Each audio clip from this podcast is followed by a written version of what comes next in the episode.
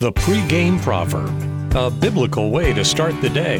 Here's John Rayner. Against the backdrop of trying to figure out why the wicked prosper and the good die young, Solomon concludes that it is best to work hard and play hard. Ecclesiastes chapter 8 verse 15, "So I commended pleasure, for there is nothing good for a man under the sun except to eat, drink and be merry."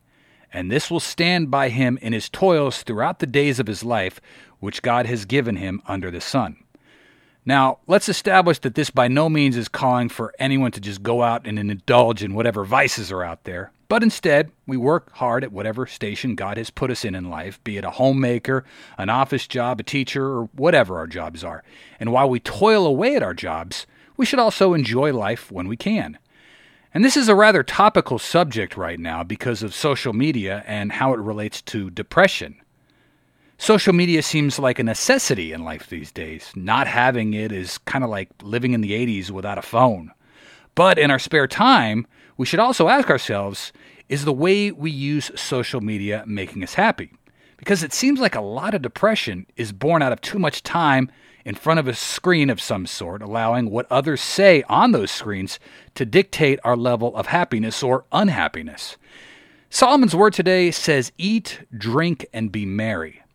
And merry, let's talk about that for a second. The Hebrew word in the original text for merry is samach, which translates to gladness or happiness. Is how we are investing our spare time making us happy or glad?